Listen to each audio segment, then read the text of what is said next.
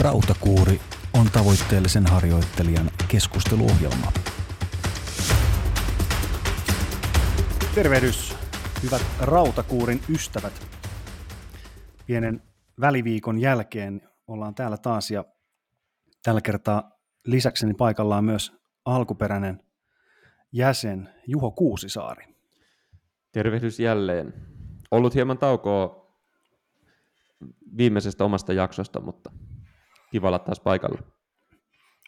Sähän on tehnyt ainoastaan pohjatyötä tätä jaksoa varten nyt edeltävät viikot, eikö näin?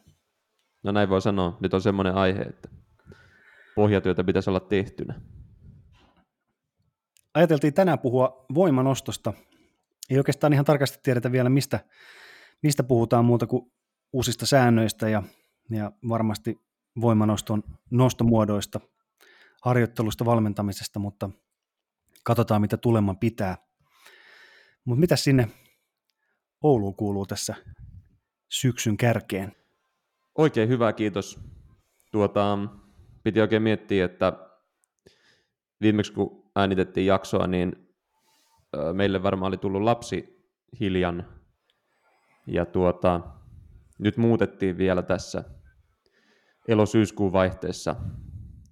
Ja muutenkin alkusyksy on aina, vaikka oma valmennustyö on aika sellaista ympäri vuotista luonteeltaan, niin kyllä se siihen alkusyksylle ja alkuvuodelle aina kuitenkin painottuu semmoinen jonkinlainen sähinä, jolloin sitten vähän maalaillaan sitä syyskautta ja kevätkautta monelta osin.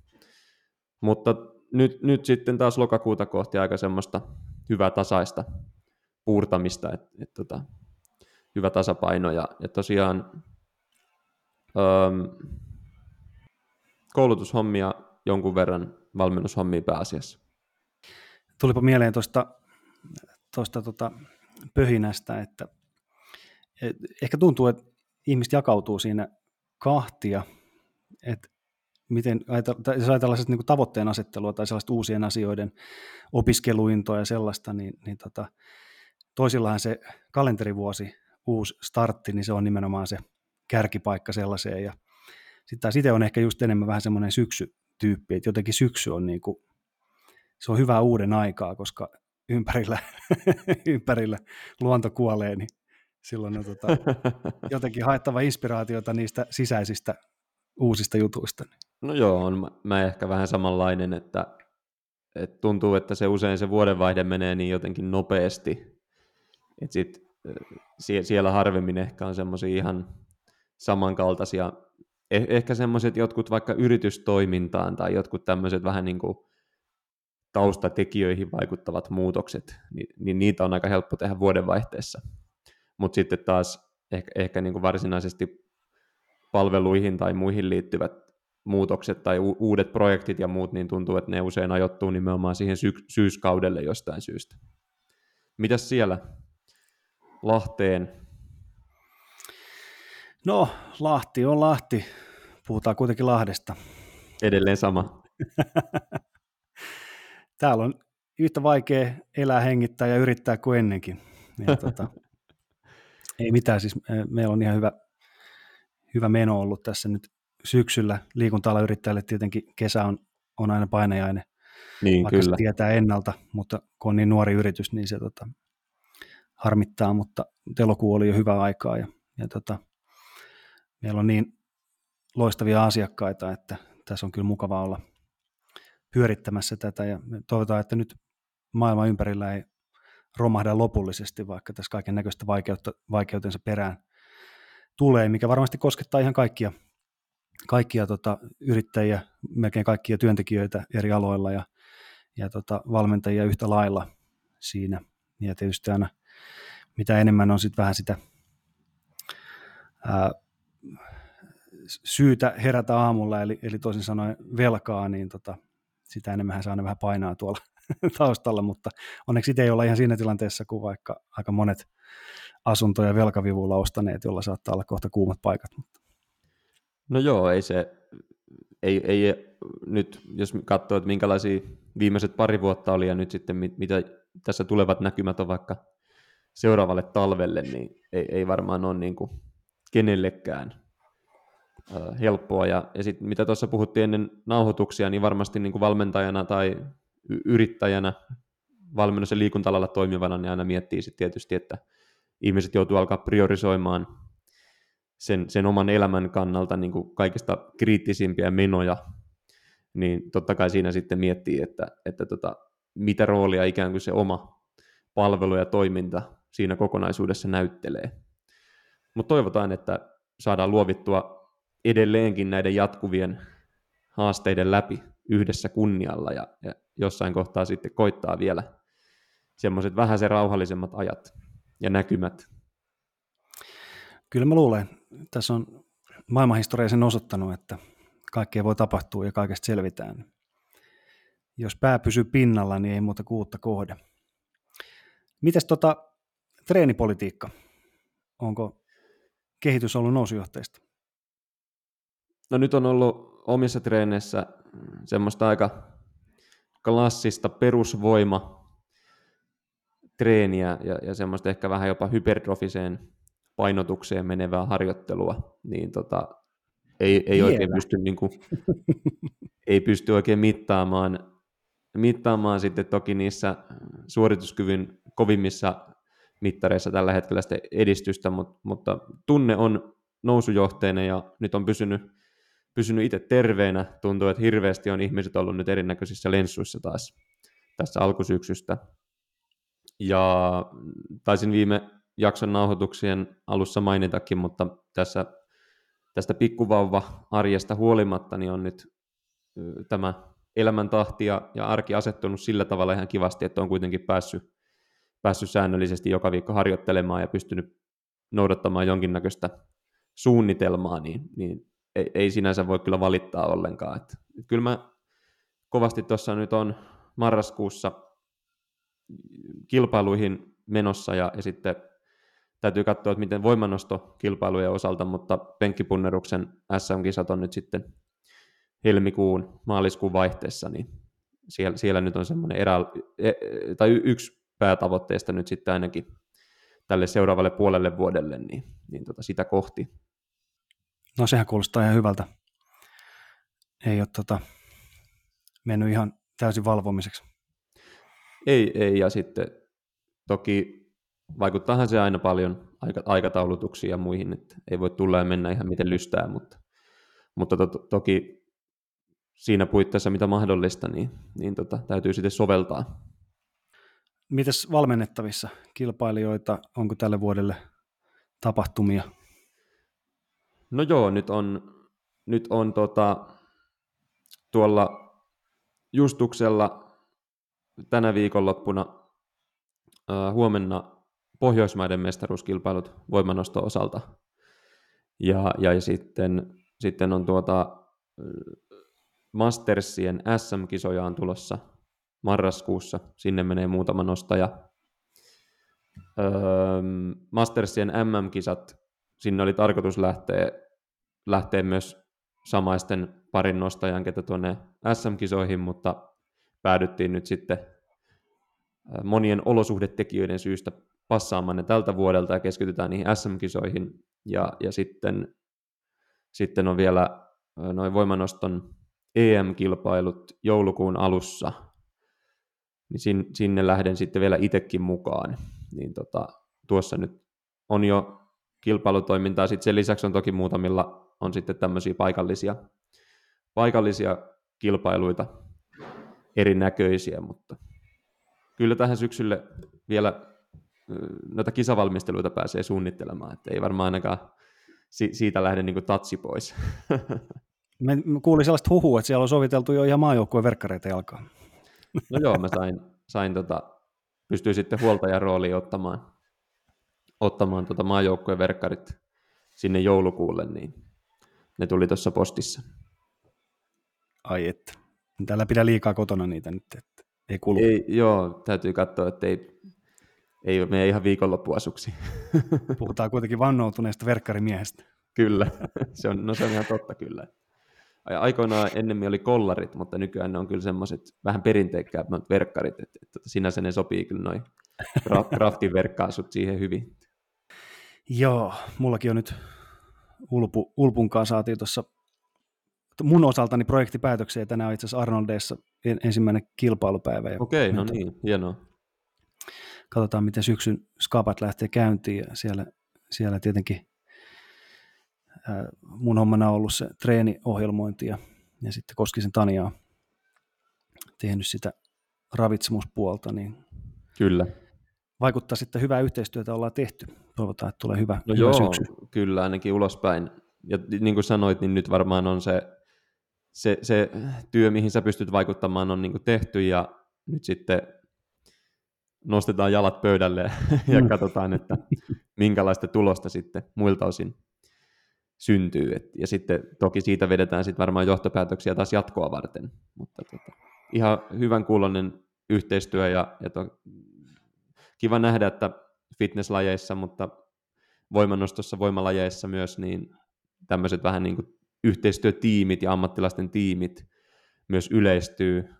Toki mä ymmärrän, että se on usein kiinni myös siitä, minkälaisia resursseja meillä on käytössä, usein myös ihan taloudellisia resursseja, mutta kiva nähdä, että ne yleistyy ja, ja ne mahdollisuudet lisääntyy, että, että voi olla niin kuin useampia, useampia ikään kuin valmentajia muodostamassa jonkinnäköisiä valmennustiimejä ja sitten sit on psyykkistä valmentajaa päällä ja jotain ravitsemusammattilaista ja, ja on, on niin poseerauksia omia ammattilaisia, niin, niin sitten saa nämä Suomen huiput myös niin parasta mahdollista apua, jotta me pärjätään siellä maailmalla. Se on, se on ihan totta ja, ja tota, kyllä mä luulen, että näissä lajeissa, missä mekin nyt valmentajina toimitaan, niin, niin se valmennus on sinällään kohtuullisen hintasta, että pystyy hyödyntämään useitakin ammattilaisia ihan säännöllisesti, kun ajatellaan siis minkälaisia summia ihmiset kaikkiin muihinkin harrastuksiinsa laittaa, niin, niin silloin kun se on vielä astetta vakavammalla asteella, niin, niin tota, kyllä se, ne vuosikulut kuitenkin työssäkäyvällä ihmisellä pysyy vielä ihan, ihan järjessään siellä, ettei tarvitse kokonaisuutta laittaa. Kyllä, kyllä, ja sitten ei puhuta ihan samanlaisista kuitenkaan niin varustemaksuista tai vakuutusmaksuista tai muista, mitä sitten joissain lajeissa tulee myös kyseeseen, tai jopa lisenssimaksuista, että et voi olla, ja, ja sitten ollaan paljon puhuttu tuosta etävalmennuksesta ja, ja siitä, että valmennusta on nykyään, tai hyvä, että on valmennusta nykyään ää, niin monessa eri mallissa ja, ja monessa eri palvelu tavallaan niin kuin vaihtoehdossa, että et, tota, joku tuommoinen kokeneempi treenaaja ei välttämättä kuitenkaan kaipaa sitä, että se valmentaja on vaikka voimaharjoitteluvalmentaja tässä tapauksessa, niin kuin sä teet tuossa tiimissä, niin on siellä joka treenissä paikalla kyttäämässä, vaan, vaan ikään kuin hallinnoi sitä kokonaisuutta sieltä vähän sen olkapään takaa sitten, jolloin se ei myöskään ole todennäköisesti taloudellisesti aivan niin kallista sitten kuukausittain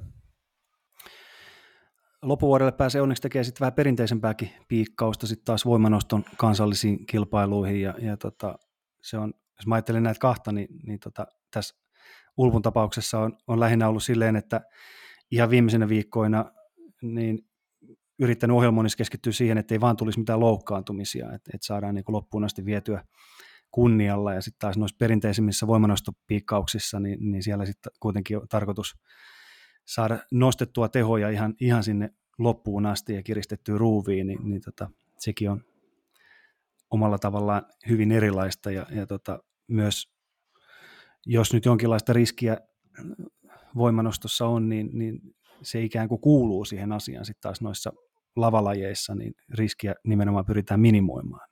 Kyllä, juuri näin. Ja totta kai se, että me saadaan se paras mahdollinen suorituskyky esiin siellä siellä nostolavalla, niin totta kai se vaatii sitten semmoista niin kuin pienen pientä ää, niin kuin, niin kuin riskitason nostoa tavallaan siinä kisavalmistautumisessa.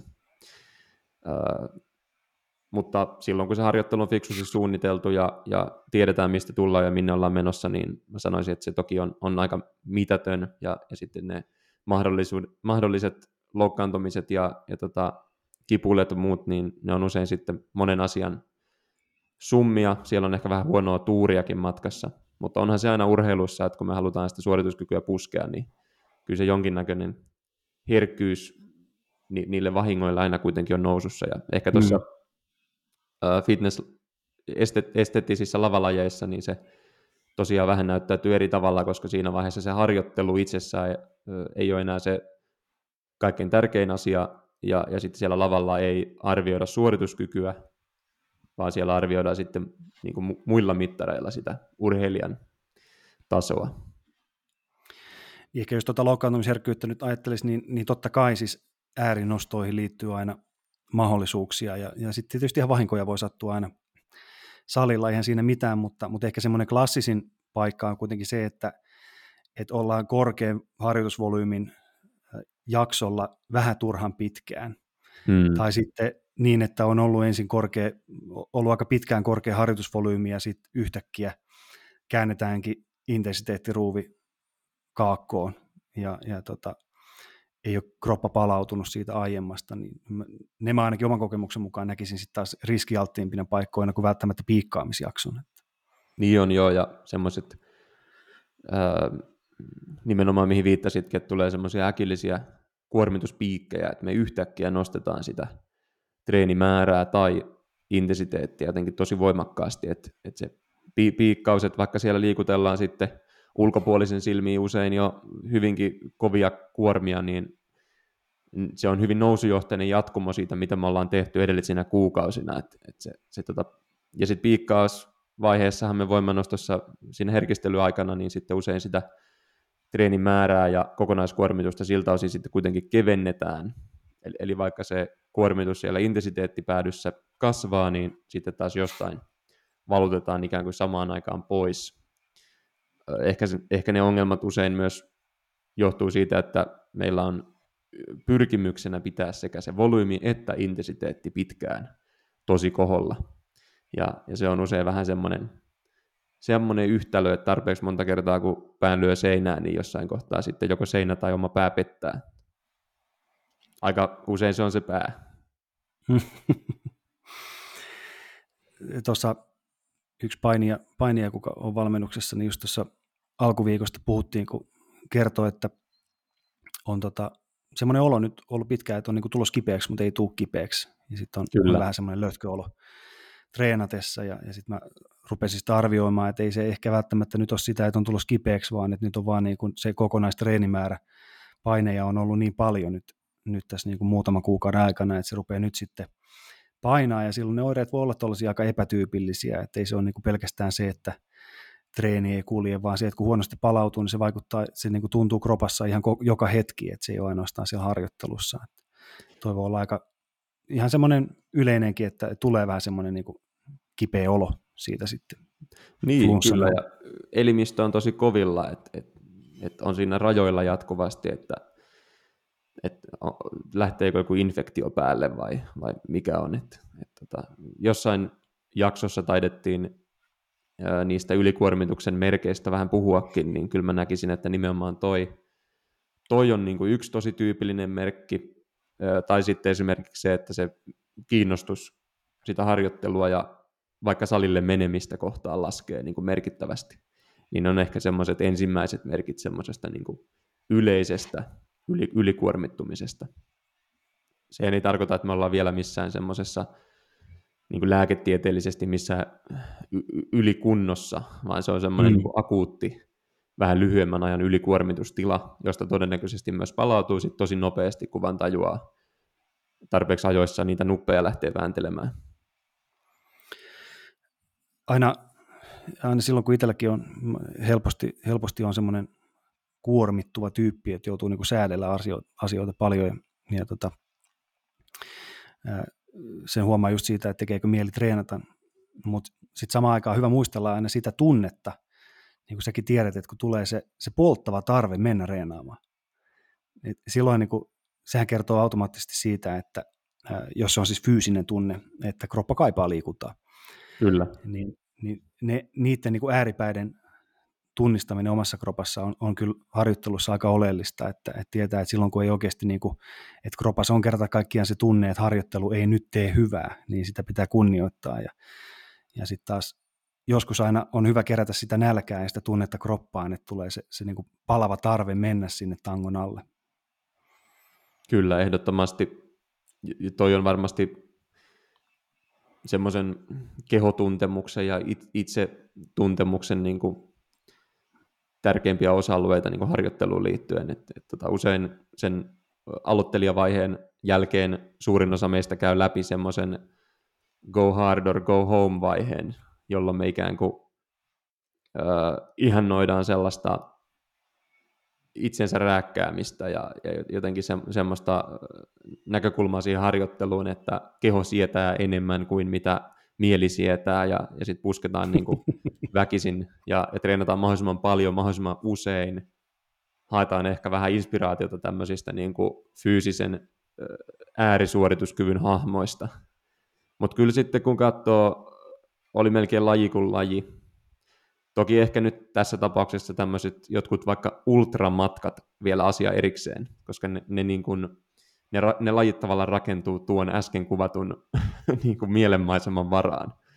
Mutta mut etenkin jos puhutaan tämmöistä nopeus, teho, maksimivoimalajeista, mistä me paljon puhutaan, mm. niin, niin kyllä siellä kun katsoo niin kuin painoluokkiensa tai lajiensa huippuja, niin kyllä tuosta ajatusmallista ollaan yleensä tultu, tultu semmoiseen niin autoreguloivaan malliin, jossa nimenomaan kuunnellaan niitä tuntemuksia ja säädellään sitä harjoittelua päivän mukaan. Ja, ja tota, koitetaan ikään kuin ruokkia sitä fiilistä, mitä sä äsken tuossa kuvailit, että et tota, meillä olisi harjoitteluun mentäessä semmoinen hyvä fiilis, että nyt niin tekee mieli mennä nostamaan ja te, tekee mieli mennä hyppimään ja tekemään. Että, että on se niin pitkällä aikavälillä kehittävämpi. Ja totta kai, kun tehdään tavoitteellisesti tai urheillaan jossain vaikka EM-tasolla, niin eihän ne treenit aina niin kuin kivoja ole. Että totta kai se, siinä täytyy olla sitä kurinalaisuutta ja, ja semmoista, että sitoudutaan prosessiin myös niinä huonoina päivinä. Mutta jos se on aina semmoista väkisipääntämistä, niin ei sekään sitten kyllä, kyllä niin kuin pitkällä aikavälillä vie eteenpäin, etenkään näissä nopeus- ja voimalajeissa omasta mielestäni. Tuo oli mun mielestä loistava vertaus, toi, tai, tai sä et sanonut sitä sillä tavalla, mutta mä sanotaan sen nyt niin, että jos, jos voimalajeissa se harjoittelu rupeaa näyttää samalta kuin joku tämmöinen ultramatkan kilpailusuoritus, niin sit ollaan, niin kuin, sit ollaan syvässä päädyssä. Että. Kyllä, kyllä. ja nimenomaan, jos, jos lajina on vaikka tämmöiset äärimmäistä kestävyyttä, mm, ja sitten ei oikeastaan edes sitä, vaan, vaan usein ne ultralajit, ne ei ole mulle niin tuttuja, mutta mä luulen, että niiden huippujen tai siellä huipulla ne, se kehitys siinä niin kuin, fyysisessä ominaisuudessa ei enää ole niin älytöntä, vaan, vaan nimenomaan se, se suuri ero niiden maailman parhaiden ja semmoisten ihan ok välillä on todellisuudessa se niin kuin pääsisäinen peli, se psyykkinen puoli ja se mentaalinen puoli, kuinka ne pystyy mm. puskemaan tavallaan sen epämukavuuden läpi ja, ja sietämään mm. niin kuin epäinhimillisiä määriä sitä epämukavaa tunnetta ja kipua sen suorituksen aikana. Kyllä. Niin mä luulen, että... Tämä nyt on ihan siis eri jakson aihe, mutta toi on niin mielenkiintoinen, että kyllähän sitä, sitä on myös arveltu, että kestävyyssuorituksessa se on nimenomaan paljon, paljon siitä mm, kyllä. psyykkisestä, mutta se, sehän ei tarkoita sitä, että se olisi niinku sitä, että, että kuka siinä tilanteessa jotenkin niinku on päästään kovin, vaan onhan siinä ihan yhtä lailla voi olla niinku keskushermostollisia eroja siinä, että, että kuinka pitkälle, kuinka lähelle sitä omaa rajaa pystyy niinku keskushermosto käskyttämään lihaksistoa Joo. ja muuta Nimenomaan moottoria. toi on hyvä ero, että, että, että se ei ole, ehkä, ehkä se väärin ymmärretään, että se on niinku pelkästään vaan sitä semmoista mind gamea, että se mm. siinä hetkessä ikään kuin käyt semmoista itsepuhelua, että kestä se, kestä se, että ei se satu. Niin siinä on varmaan ripaus sitä, mutta nimenomaan mä luulen, että se on siis niiden sen niin kuin satojen ja tuhansien harjoitustuntien aikana, niin sä oot niin kuin psykofyysisesti adaptoitunut sen tyyliseen harjoitteluun ja tullut siinä paremmaksi, ja sitten sä oot siinä äärisuorituksessa myös suorituskykyisempi, eli, eli siellä on varmasti siis fysiologisia adaptaatioita myös paljon, jotka auttaa sietämään sitä epämukavuutta pidempään ja antaa erinäköisiä työkaluja siihen. Et se, se ei ole vaan sitä, että sä ajattelet ikään kuin siinä hetkessä sen, mm. sen kivun jotenkin pois tai muuta. Että Kyllä, no mutta me voidaan miettiä näitä juttuja vaikka joskus omassa jaksossaan sitten vielä lisää. Joo, mä luulen, että tosta, siitä saadaan ihan mielenkiintoista, mutta, mutta ollaan me nyt puhuttu jo voimanostostakin ja, ja tota, puhutaan lisää ja, ja nyt on sitten sillä tavalla, että voimanoston kansainväliseen tekniseen säännöstöön tulee päivitystä ensimmäinen ensimmäistä 23 alkaen ja ö, suurimmat kilpailusuoritukseen vaikuttavat osa-alueet taitaa nyt olla sitten penkkipunneruksen osalta, jossa, jossa tota, ää, tulee sekä tähän niin sanotusti kisasyvyyteen tulee säännös ja, ja sitten tulee asentoon ää, hieman muutoksia ja sitten se, että miten asento otetaan, eli ei saa jatkossa jalkoja enää nostaa penkille, kun haetaan selän kaarta, vaan koko ajan pitää olla jalkapohjat siellä maassa. Ja sitten sen kisasyvyyden osalta niin tämmöinen, voisiko sanoa hieman hähmänen lause, että, että tota, kyynärnivelen alapinta ää, pitää käydä samalla tasolla tai alempana kuin, kuin olkanivelen yläpinta. Ja tätä kun mä pohdin tätä lausetta, niin, niin sehän tietenkin tarkoittaa tämä olkanivelen yläpinta, ää, siis tätä asenivelen prosessuskorakoideuksen aluetta täältä ikään kuin ylhäältä alaspäin keskilinjaa katsottuna. Eli ei niinkään olkanivelen etupuolta, jota penkkiasennossa voisi helposti ajatella, että se, se on se syvyyden markkeri. Eli se ei ihan helppoa tee siitä syvyyden arvioinnista, kun puhutaan siitä keski, olkanivelen keskilinjasta. Niinpä. Öm, se on varmaan nyt tässä semmoinen yksi olemassa oleva haaste vielä tässä uudessa sääntömuutoksessa, joka astuu voimaan ensi vuonna tammikuussa, että tuo kuvaus on ö, omasta mielestäni vielä hieman epäselvä, että käytännössä sitä täytyy ehkä hieman vielä tarkentaa, tai sitten meidän täytyy vaan käytännössä odottaa, että tulee tavallaan ennakkotapauksia sitten alkuvuodesta, jolloin se sitten vähän niin kuin kyykyssäkin, niin käytännön kautta sitten täsmentyy tavallaan se, se tuomarilinja ja, ja se yleinen linja, mitä sitten noudatetaan. Öö, mutta tällä hetkellä mun mielestä ne sanalliset ku- kuvaukset ja sitten ne kuvat, mitä, mitä näissä teknisissä säännöissä on, niin jättää vielä hieman kysymyksiä. Mutta siitä huolimatta mä olen sitä mieltä, että henkilökohtaisesti sitä mieltä, että tämä sääntömuutos on, on niin hyvä askel tarvittavaan Tässä voisi itse asiassa mä keskeytän nyt sen verran, koska meillä on varmasti kuulijoita, ketkä ei nyt ole niin voimanosto-orientoituneita, niin sä voit mm. vähän, vähän myös kertoa siitä, että miksi tällaiseen on nyt päädytty. Että. No joo, olin, olin nimenomaan siihen menossakin, että mun mielestä tämä on niin hyvä, hyvä askel eteenpäin.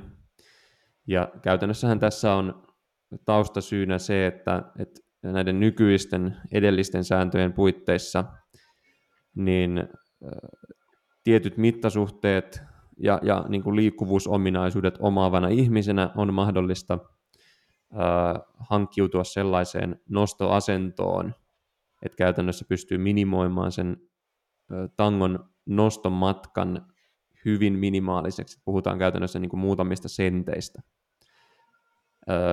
Ja tämä on ollut siis sääntöjen puitteissa täysin niin kuin fine. Ja nyt sitten tietenkin kansainvälisissä kilpailuissa, niin puhutaan edelleen siis hyvin pienestä joukosta nostajia, ketä tämä koskettaa, mutta kansainvälisissä kisoissa nähdäkseni on kuitenkin yleistymään päin se, että ihan siellä siis MM, EM, ennätysten ja sitten niin kuin MM- ja EM-kilpailuiden kärkisijoitusten tasolla, niin, niin tota, ää, näitä tämmöisiä hyvin niin kuin minimaalisia muutaman noston, muutaman sentin nostoja on nähty, nähty ja on alkanut yleistymään, ja, ja tota, tämä sitten on herättänyt ää, silmin nähden niin kuin närää, etenkin nyt toki sosiaalisessa mediassa, joka ei tietenkään kuvaa mitenkään koko, koko kenttää, Mutta sitten ilmeisesti myös sitten liiton sisällä kansainvälisesti, ja he on sitten halunneet jotain tälle asialle tehdä. Mä luulen, että tässä on taustalla uh, yhtenä asiana se, että luultavasti kansainvälinen voimanostoliitto haluaa uh, niin kuin ulospäin sitten kosiskella edelleen olympiakomiteaa, kansainvälistä olympiakomiteaa niin kuin lajina, ja, ja sillä tavalla näyttäytyy uskottavana ajattelee, että sitten tämmöinen sääntömuutos saa sen penkkipunneruksen myös ulospäin näyttämään uskottavammalta. Sitten toki tavoittelee suurempaa yleisöä, katsojia lajin ulkopuolelta. Ajattelee, että tämä niin vaikuttaa siihen positiivisesti. Ja sitten toki ö, sääntömuutos johtaa siihen, että voima, voimanoston tavallaan lajikuvaukset pitää ehkä paremmin paikkansa, eli, eli tavoitteena kuitenkin esimerkiksi penkkipunnerus nostolla on ollut, ollut että se kuvaa niin kuin äärimmäistä, äärimmäistä voimannäyttöä niin kuin yläkropan osalta, mutta sitten toki nämä edelliset säännöt on mahdollistanut sen, että muutama nostaja sitten siitä suuresta joukosta pystyy muuttamaan sen voimannäytön ennemminkin sitten jonkinnäköiseksi ää, tämmöiseksi tekniseksi taidon näytteeksi. Niin, niin se on aika, tausta. Aika normaalia, että mikä tahansa lajin evoluutiossa, kun tietyt säännöt on olemassa, niin totta kai osallistujat, kilpailijat pyrkii maksimoimaan sen suorituksensa niiden sääntöjen puitteissa. Ja, ja tässä penkkipunneruksessa se tarkoittaa sitä, että lyhyt nostomatka on aika paljon helpompi kuin pitkä nostomatka.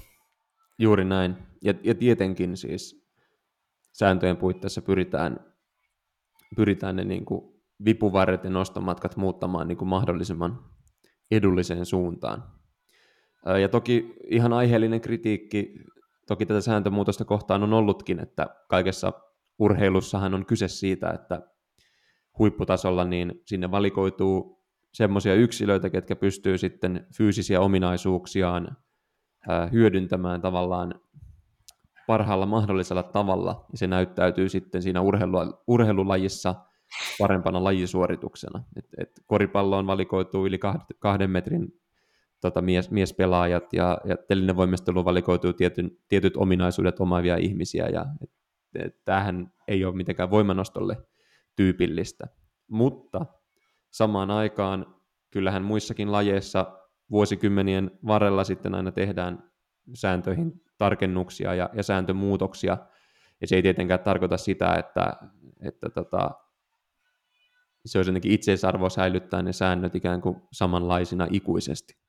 Hmm. Se on ihan totta. On, on paljon esimerkkejä siitä, että sääntöjä muutetaan sen takia, että et, et urheilijoista esimerkiksi tulee paljon suorituskykyisempiä lajissa. Ja, ja sitten se, että ylipäätänsä harjoittelu muuttuu, muuttunut vuosikymmenien varrella ammattimaisiksi, niin se tietenkin mahdollistaa sen, että kehittyminen lajissa on paljon suurempaa kuin mitä se on ollut vaikka jossain lajeissa 40-60-luvulla.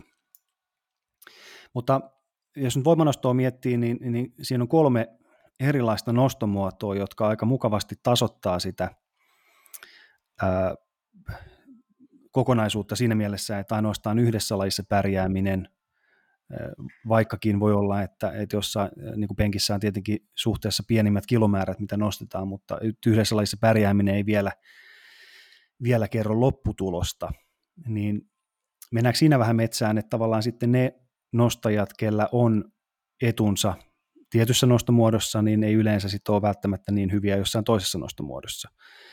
Niin jos tätä, tätä ruvetaan syömään pois, niin meneekö se sitten idea siitä voimanoston kolmen nostomuodon kokonaisuudesta jotenkin pilalle? Kyllä, ja toki tähän liittyen olisi mielenkiintoista tavallaan nähdä sitten joku tämmöinen ihan niin kuin tilastollinen vertailu, että, miten nämä ää, tällaista vaikka hyvin minimaalisen nostomatkan hyödyntävää penkkipunnerusta käyttävät voimanostajat sitten on niin kuin tilastollisesti muuten sijoittunut esimerkiksi kyykyn tai maastanoston suhteen ja, ja, ja miten se sitten näyttäytyy siellä niin kuin, vaikka, vaikka tota, 10 prosentin ylädesiilissä niistä omista painoluokistaan siellä huipputasolla. Että tämmöistähän tietysti vertailua meillä ei ole. Mä luulen, että tätä on tarkasteltu nyt pääasiassa puhtaasti vain sen penkkipunneruksen näkökulmasta ja ajateltu, että mikä näyttää tavallaan lajina paremmalta ulospäin, jotta ei jouduttaisi jotenkin niin kuin naurunalaiseksi tai saataisiin uskottavuutta sille penkkipunnerukselle sitten taas uudelleen vähän niin kuin uudella tavalla. Kyllä mä luulen, että aika paljon on lajin sisältä myös tullut kritiikkiä näitä tiettyjä suorituksia kohtaan. Se on varmaan asettanut, asettanut sitten myös omanlaisensa paineen sinne, sinne tuota kansainväliselle liitolle. Mä kuitenkin on siinä käsityksessä, että kansainvälinen liitto pystyy nykyään tekemään näitä sääntömuutoksia ää, niin kuin kysymättä jäsenistöltä erikseen, että niillä on joku semmoinen niin kuin päätäntäoikeus myös siitä, että, että en osaa ihan sanoa, että, että onko tämä alun perin lähtenyt liikkeelle niin kuin jäsenistön toiveesta vai ennemminkin joidenkin päätäntävaltaisten yksilöiden toiveesta, jotka sattuu olemaan siellä, siellä niin kuin päätäntävallassa. Mulla olisi tämmöinen tieto, että, että ihan IPFn kansainvälisen voimannostoliiton presidentti olisi ajanut tällaista tasapenkki-ajattelua, eli, eli selkä flättinä penkissä. Ja, ja tota, no, riippumatta siitä, onko se nyt totta vai ei, niin, niin mietitään vähän sitä, että jos tässä aja, ajaudutaan kohta siihen suuntaan, että selkä pitäisi jollain tavalla olla täysin penkin muodossa, niin mitä se tulisi tarkoittamaan? Ehkä isoin... Se kuulostaa aika hurjalta ajatukselta. Niin. Eli käytännössä jonkinlainen sotilaspenkki variaatio, tai sitten jalat maassa, mutta sitten meidän täytyisi jollain teknologialla tai jollain muulla keinolla sitten varmistaa, että se selkä ikään kuin pysyy kontaktissa todellisuudessa sinne penkkiin halutulla tavalla. No mutta kuitenkin se muuttaisi tosi radikaalisti kaikkien nostamista ja vaikuttaisi merkittävästi luultavasti siihen, siihen niin kuin penkkipunnertamisen tulosjakaumaan. Ehkä isoin ongelma, minkä mä näen semmoisessa radikaalissa sääntömuutoksessa, on nimenomaan se, että se koko tämän raakavoimanoston ennätykset kaikkinensa heittää tavallaan ihan niin kuin pisteeseen nolla, eli käytännössä meidän täytyy mm. lähteä ihan uudelleen liikkeelle kaikkien ennätyksiä ja tilastojen kanssa. No, mutta sitähän voi kysyä painonnostosta, että miten se toteutetaan, kun se on toteutettu kymmenen kertaa siellä. niin on, kyllä, kyllä. Ja sitten etenkin kun tämä raakavoimanosto tällaisena, tällaisena nykymuotonaan on sillänsä kuitenkin vielä niin kuin nuori, niin, niin valmentajana mä niin kuin toivoisin, että me päästäisiin nimenomaan eteenpäin tällaisella sääntömuutoksella, joka ei vaatisi ihan semmoista täyttä mylläystä sille koko lajille. Tämän nykyisen sääntömuutoksen etuhan on se, että, että se tavallaan koskettaa niitä, ketä ollaan haluttu, mutta sitten taas se ei muuta ja vaikuta merkittävästi suurimman osan punnertamista mitenkään. Toki siellä oli sitä maininta siitä, että me ei saada enää hakea sitä lähtöasentoa niin, että jalat nostetaan penkille. Eli toki se voi jollain vaikuttaa hieman siihen tyyliin, mutta mä näkisin, että se ei kuitenkaan vaikuta tulostasoon pitkällä aikavälillä. Eli se on, se on tämän uuden sääntömuutoksen kuitenkin etu, että se vaikuttaa vaan siihen populaatioon todennäköisesti, kehen on ollut tarkoituskin vaikuttaa. Totta kai siellä on varmaan aina muutamia tämmöisiä niin kuin sivullisia uhreja, mutta sitä varmaan ei voi välttää. Eli siinä mielessä ihan fiksu. Mutta sotilaspenkkipunnerus, äh, ehkä se voisi toimia pitkällä aikavälillä, äh, jos siihen sitouduttaisiin. Mä en, mä en itse olisi sen kannalla, mutta, mutta mä näkisin, että pitkällä aikavälillä se olisi tavallaan semmoinen tosi selkeä linja ja sääntömuutos, joka sitten ainakin mm. takaisi sen, että, että se penkkipunnerus on todellisuudessa niin kuin laajan liikelaajuuden punnerusliike.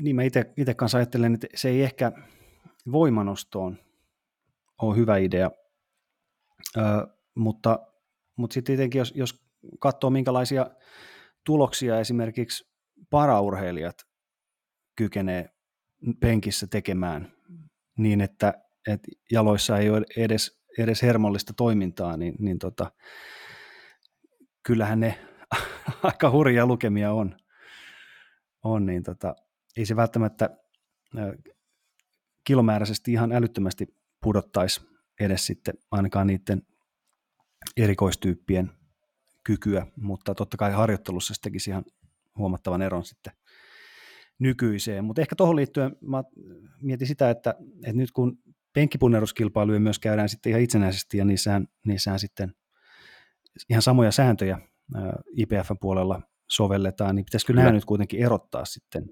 toisistaan, jos ajatellaan niin kuin voimanostoon liittyvää penkkipunnertamista ja sitten ihan pelkkää penkkipunneruskilpailua. Niin.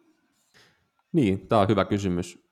Tähän mennessähän voimannostoliitot on tosiaan IPFn puolella järjestäneet erikseen penkkipunneruskilpailuja öö, niin kuin kolmen lajin kisojen ulkopuolella, ja, ja nämä tosiaan sitten lasketaan tavallaan erikseen sitten sinne tilastoihin öö, myös, myös niin kuin hyväksyttyinä penkkipunnerustuloksina, ja, ja samoin ne tietenkin sitten toteutetaan ihan samanlaisilla säännöillä, mitä myös voimannostokilpailuissa.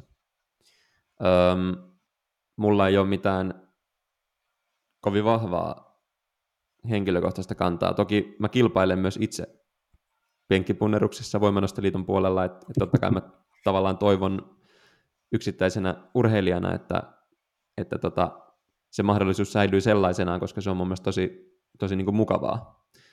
Hmm. Mutta se on, se on hyvä kysymys, minkä se esitit, enkä oikein osaa sanoa, että, että tota, miten se sitten isossa Mä ajattelen, tulisi mennä. Tai, tai se, mitä mä hain tällä, niin olisi se, että et, et tosiaan kun mietitään sitä voimanoston kolmen nostomuodon ää, kokonaisuutta, niin etenkin tälleen katsojan näkökulmasta ja, ja valmentajan näkökulmasta, niin on myös mielenkiintoista se, että on, on erilaisia vaihtoehtoja harjoittelussa ää, lähteä hakemaan sitä kokonaistulosta. Kyllä. Ja silloin esimerkiksi just se, että jos nostajalla on mahdollisuus siihen, että aika pienellä liikeralla penkkipuunneruksessa pärjätään, niin, niin tavallaan se antaa sitten myös kapasiteettia joko kehittää muita nostomuotoja tai sitten olla siinä penkissä paljon parempi kuin muissa nostomuodoissa. Kun sitten taas vastaavasti, kun puhutaan pelkästään penkkipunneruksesta, niin silloin mä ajattelisin, että on jotenkin loogisempaa, että, että siinä se nostomatka olisi hieman enemmän vakioitu.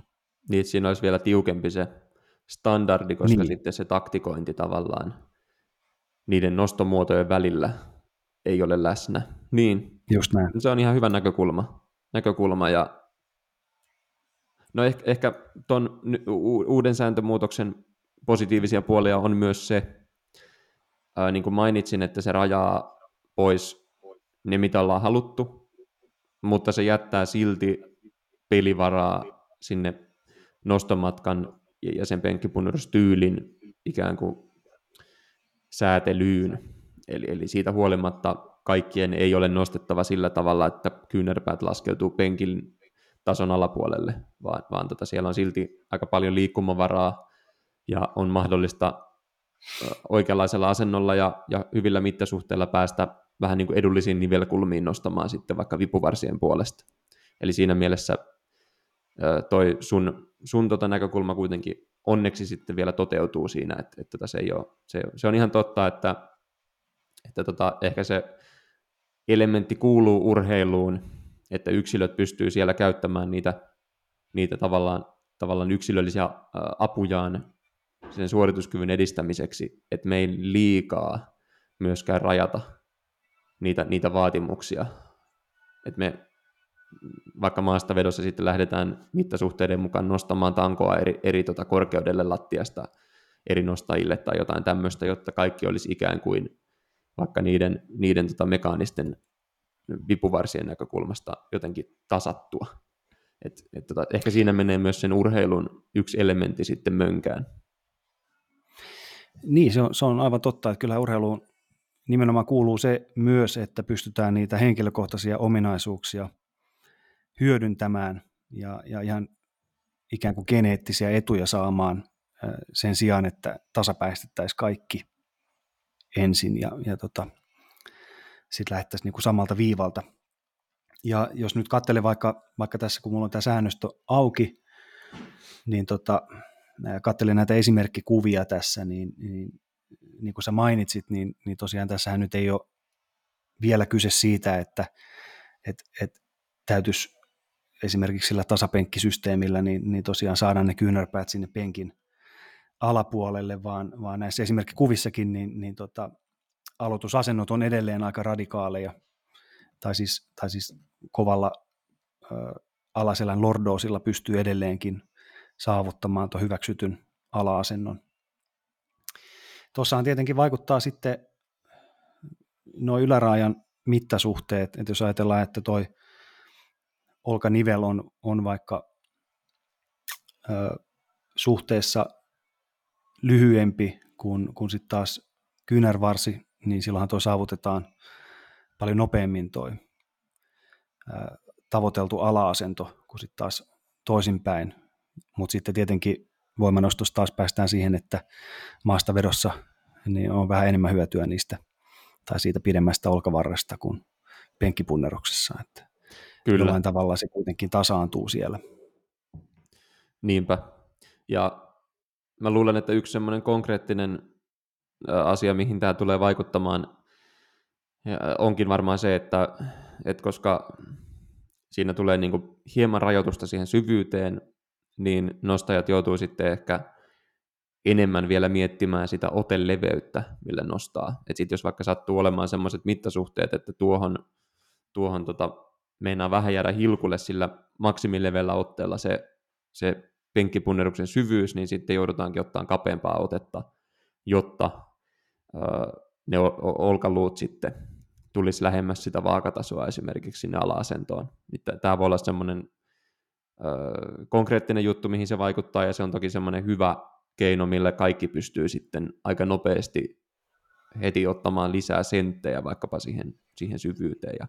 Sitten jos mä mietin vaikka valmennuksen näkökulmasta tai omien kontaktien näkökulmasta vaikka suomalaista voimanostoa, niin näkisin, että tämä uusi sääntömuutos ei juurikaan vaikuta siihen, niin kuin, vaikkapa jos mietin, että, että tota, ketä nostaa vaikka eri painoluokissa top kolmosessa SM-kisoissa tai muuta, niin mä näkisin, että tämän sääntömuutoksen vaikutus ei ole kovinkaan radikaali. Et puhutaan niin kuin muutamista nostajista, ketkä joutuu sitten tekemään jonkinlaisia teknisiä viilauksia siihen asentoonsa ja mahdollisesti hieman lisäämään sitä nostomatkaa. Ja epäilisin, että suhteellisen lyhyellä harjoitusajalla he pystyvät sitten myös sillä laajemmalla liikelaajuudella olemaan tosi vahvoja punnertajia.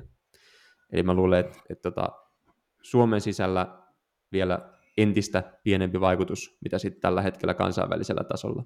Ja, ja tota, siinä mielessä hyvä muutos, että ei vaikuta niin kuin radikaalisti niihin tilastoihin. Onko tämä kovempi isku naisille kuin miehille?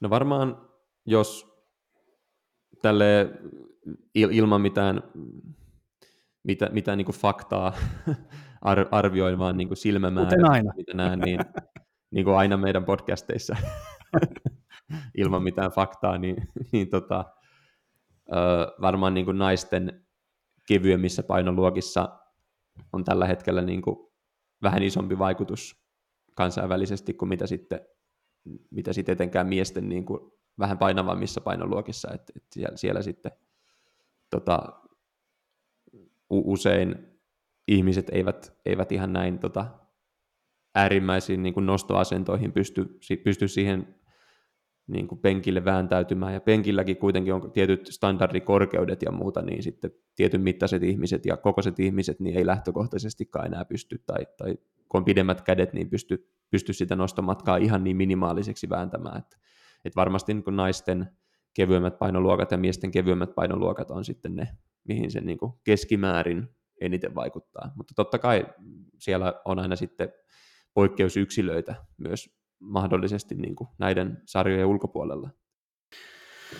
Joo, no mutta mielenkiintoista nähdä, että mitä, mitä tulee tapahtumaan. Et, et, voihan se tietenkin, jos nyt ajatellaan sitä yksittäistä harjoittelijaa, kuka on sitten saattanut tehdä vuosien työn sen nostoasentonsa kehittämiseen, niin, niin voihan se alustavasti kalvaa sisuksia hetken aikaa. Että, mutta toivotaan, että, että suuri osa on kuitenkin harjoitellut jo valmiiksi sillä tavalla, että siellä on aika paljon muitakin variaatioita käytössä kuin, kuin se tota, minimaalinen liikerata, niin Kyllä. ehkä se ei ole niin vaikeaa sitten lähteä siitä. Näin toivoisin. Ja totta kai siis Useinhan se on nimenomaan siis tekninen taidon näyte, että, että voi olla, että jonkun aikaa joutuu sitten sitä kisa nostoa myös niin kuin hiomaan uudelleen. Ja varmaan semmoinen tota, näkökulma tässä, mikä on noussut paljon esiin, on se tuomarointi, että et, tota, kun tulee yksi tuomaroitava elementti lisää, että et, tota, vaikuttaako se sitten niihin pysä, rinnalla pysäytysten kestoon tai, tai vaikuttaako se siihen tuomarointiin niin kuin jopa liikaa sitten, että se on niin kuin mahdotonta pitää silmällä kaikkia, kaikkia niin kuin elementtejä yhtä aikaa. En tiedä, hmm. se varmaan tullaan näkemään käytännössä niin kuin ylipäänsä, että miten tämä sääntömuutos nyt sitten käytännössä niin kuin asettuu ja, ja tota, mikä se tavallaan semmoinen todellinen, äh, todellinen niin kuin vaatimustaso sitten on, niin se, sehän nähdään sitten niiden ensimmäisten kilpailuiden ja, ja niiden tavallaan esimerkkikeissien kautta. Ja tosi mielenkiintoista mennä. Meillä on esimerkiksi on, on fannin kanssa. Esimerkiksi sitten, joka on kova, kova penkkipunner, tämä nuori nainen, on vaikkapa junioreiden SM ihan maali, äh, tammikuun lopussa esimerkiksi tavoitteena, ja joudutaan siinä nopeasti sitten vielä tekee varmaan jotain varmaan päälle muutoksia, niin mielenkiintoinen nähdä esimerkiksi tämmöisissä tapauksissa, että mitä siellä sitten niin kilpailuissa, se lisää nyt uuden semmoisen jännityselementin sinne, koska se on varmaan tuomareille sekä kaikille kilpailijoille ja valmentajille ihan uusi juttu, niin mielenkiintoista nähdä, että miten se sitten siitä asettuu. Sitten varmaan kun on, ollaan ensi vuoden kesässä, niin sitten kaikki on jo aika paljon viisaampia siitä ja siihen ollaan jo totuttu sitten, että mikä se uusi standardi on. Niin äkkiseltä ajateltuna, eh, kun tuomareiden sijainteihin ei nyt ole mitään muutoksia tulossa tässä, eikä uusia tuomareita ei. siihen, niin, niin tota, silloin se tarkoittaa sitä, että, että samassa ajassa pitäisi saada laajempi kokonaiskuva siitä ala-asennosta. Enää ei voi tarkkailla ainoastaan tangon vakautta tai sitä, että tanko ei mene alaspäin noston jälkeen, vaan, vaan tota, sitten täytyy pystyä havaitsemaan se ala-asento ilman, että siitä kuitenkaan se stoppi merkittävästi pidentäisi, koska sitten taas siitähän tulee yksi lisäongelma siihen, jos ajatellaan ihan kilomääriäkin, että jos ala-asennon stoppi rupeaa kestämään tarpeettoman kauan. Niin. Kyllä, ja tietysti jos se, jos se stopin kesto standardi, standardina muuttuu, niin totta kai se vaikuttaa sitten taas myös paljon siihen tulostasoon. Että, että, että mielenkiintoista nähdä, mutta, mutta tässä nyt tuli useampia eri näkökulmia ja, ja tota, mä oon ihan positiivisin mielin. Mä odotin mielenkiinnolla, että minkälaisia sääntömuutoksia ja ehdotuksia sieltä tulee, ja mun mielestä tämä oli nyt niin kuin fiksuimmasta päästä. Et, et tota, selkeästi tätä oli kuitenkin jonkun verran ihan mietitty, että et ei lähdetty niin kuin soitellen sotaan. Jos ihan loppuun kysyn vielä jos nyt ajatellaan, puhuttiin tästä, tai nopeasti mainitsit tästä eh, IPFn olympiaunelmasta, ja jos, jos se nyt on se määränpää, mitä tässäkin osaltaan tavoitellaan, niin onko jotain muuta voimanostossa nyt sellaista, mitä tarvitsisi seuraavien vuosien aikana niin sanotusti laittaa kuntoon, jotta se olisi sitten olympiakelpoista tavaraa? No varmaan voimanoston yksi haasteita myös tässä asiassa on perinteisesti ollut se, että, että tota, näitä liittoja on kansainvälisesti tosi paljon. Et, et tota me, kun me puhutaan voimannostosta ja meidän valmennettavista, niin mehän puhutaan, puhutaan sit niinku nimenomaan IPFstä ja sitten, sitten Suomen voimannostoliitosta, joka sitten on niinku Suomen ikään kuin IPFn alainen kansallinen liitto. Mutta sittenhän meillä on muitakin voimannostoliittoja, ja tuota, ihan Suomessa, mutta sitten sit näillä on sitten kansainväliset vastineet ja sitten on niin kansainvälisiä liittoja, joita ei ole Suomessa. Ja, ja sitten meillä esimerkiksi on, on nyt viime vuodelta tuore esimerkki, kun ö, tota, esimerkiksi yksi, yksi tota, Pohjois-Amerikan liitto sitten erosi kautta erotettiin IPFstä ja he sitten taas meinaa rakentaa, rakentaa sitten tietenkin aika tämmöistä isoa Pohjois-Amerikan kilpailujärjestelmää ja avata sen mahdollisesti myös kansainväliselle kilpailulle. Sitten taas Pohjois-Amerikan sisällä on hirveästi erinäköisiä liittoja. Sitten meillä on testaamattomia liittoja ja testattuja liittoja antidopingin näkökulmasta. Niin ulkopuolisen silmin etenkin se on aika sekava paketti. Ja sitten kun sä vaikka näet somesta, että joku, joku mainostaa, että mä oon, oon niin kuin, vaikka SM-kultaa voittanut, vaikka penkkipunneruksessa, niin sitten täytyy ensin alkaa selaa, että no okei, mikä painoluokka, mikä ikäsarja, miehet vai naiset, ja mikä liitto, öö, hmm. testattu vai testaamaton liitto, ja millä standardeilla. Ja sitten vaikka, vaikka niin kuin säännöt on monissa liitoissa, tai sääntökirjat on hyvin samat, niin sitten taas nostovälineissä on eroja ja niissä nostostandardeissa, miten niitä tuomaroidaan. Ja tässä vaiheessa varmaan onkin selvää, että se, se, se liitto hämminki on niin hirveän sekava ja, ja kirjava.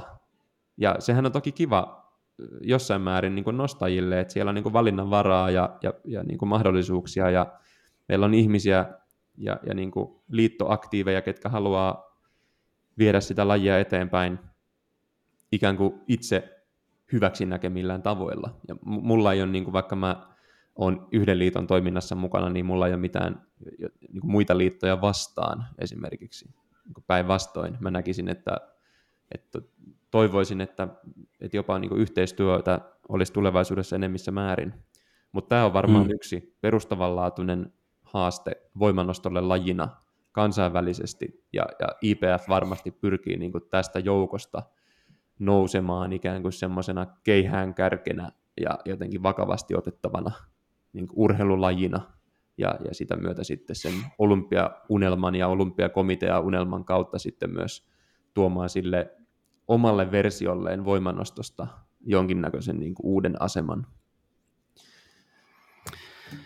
No siinä oli hyvä, hyvää tekstiä ja sitä voi varmasti itse kukin miettiä, että miten muissa lajeissa, isoissa lajeissa, voimannosto on pieni laji, mutta isoissa lajeissa, niin miten siellä tämmöinen liittojärjestelmä toimii, niin kyllä siellä aina on, on kuitenkin hallitseva kattojärjestö ja sen alajärjestöt ja sitten pienissä lajeissa tuppailee sitä ongelmaa, että on, on näitä kymmeniä eri liittoja ja sitten se on täyttä politiikkaa se loppu.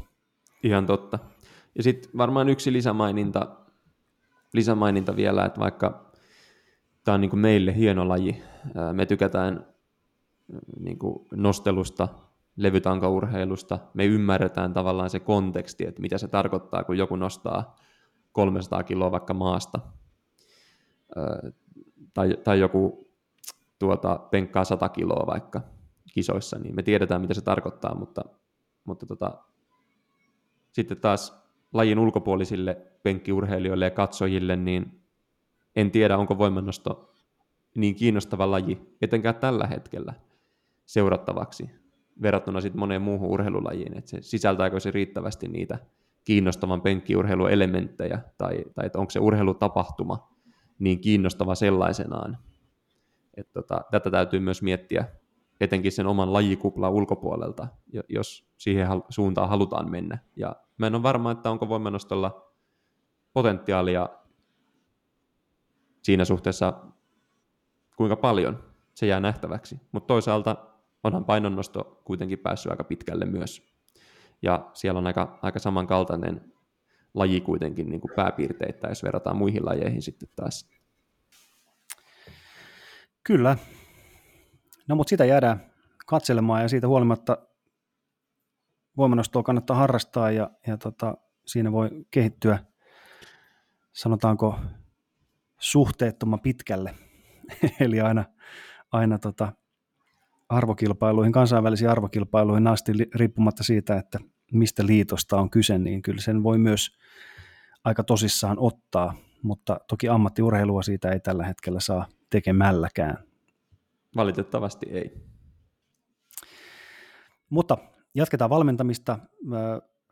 Valmistaudutaan valmennettavien kanssa ensi vuoden kilpailuihin uusilla säännöillä. Varmistetaan, että homma toimii ja totta kai sitten myös iltapäivälehtien kommenttipalstoilla niin muistetaan nämä uudet säännöt, kun siellä pohditaan, että onko joku oikea penkki vai ei, niin täytyy ehdottomasti muistaa nämä säännöt. Kiitos tästä keskustelusta, Juho Kuusisaari. Kiitos, kiitos. Palataan toivottavasti aiemmin kuin mitä, mitä tässä välissä, niin, niin tota, uuden jakson tiimoilta taas. Paljon on tullut kyselyitä, että kiva kuulla, että edelleen, edelleen niin kuuntelijat on ollut siellä hereillä ja, ja tota, pahoittelemme, että varsin sähäkän alun jälkeen niin, niin kesän yli elämän muista tekijöistä johtuen, niin tahti on hieman hidastunut, mutta toivotaan, että nyt syksyltä vielä saadaan sitten tiheämmin uusia jaksoja eetteriin. Ihan hyvin on jaksoja tullut kuule. Älä nyt yhtään rupea siellä pyytelemään anteeksi. Katsojat haluaa koko ajan lisää, joka viikko tulee viestejä. Eikö jo Jos haluat lisää jaksoja, niin käy antamassa viisi tähteä valitsemallasi podcast-alustalla. Ei ole riittävästi vielä viitostähtiä. Kyllä. No niin, mutta ensi kertaa. Kiitoksia. Hei. Hei.